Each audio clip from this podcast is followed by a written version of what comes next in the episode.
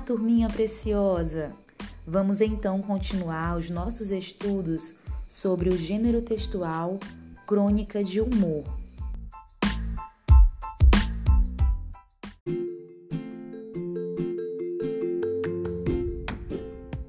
Vocês podem acompanhar comigo a leitura da crônica no nosso livro didático, na página 53. É uma crônica do cronista mais querido do Brasil, Luiz Fernando Veríssimo, e o título é A Bola.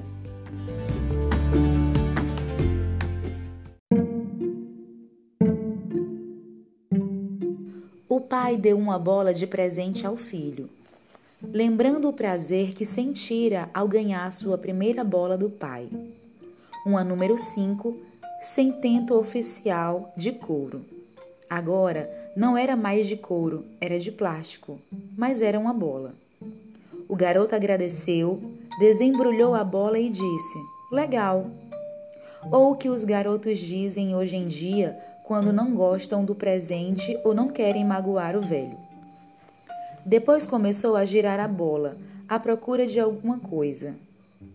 Como é que liga? Perguntou. Como? Como é que liga? Não se liga. O garoto procurou dentro do papel de embrulho. Não tem manual de instrução? O pai começou a desanimar e a pensar que os tempos são outros. Que os tempos são decididamente outros. Não precisa de manual de instrução. O que é que ela faz? Não se faz nada.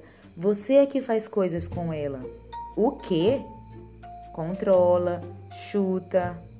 Ah, então é uma bola? Claro que é uma bola.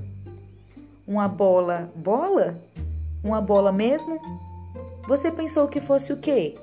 Nada não. O garoto agradeceu, disse legal de novo. E dali a pouco, o pai o encontrou na frente da TV, com a bola nova do lado, manejando os controles de um videogame. Algo chamado Monster Ball, em que times de monstrinhos disputavam a posse de uma bola em forma de blip eletrônico na tela, ao mesmo tempo que tentavam se destruir mutuamente. O garoto era bom no jogo, tinha coordenação e raciocínio rápido, estava ganhando da máquina. O pai jogou a bola nova e ensaiou algumas embaixadas. Conseguiu equilibrar a bola no peito do pé, como antigamente, e chamou o garoto. Filho, olha.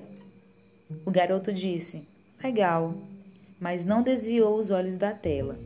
O pai segurou a bola com as mãos e a cheirou, tentando recapturar mentalmente o cheiro de couro.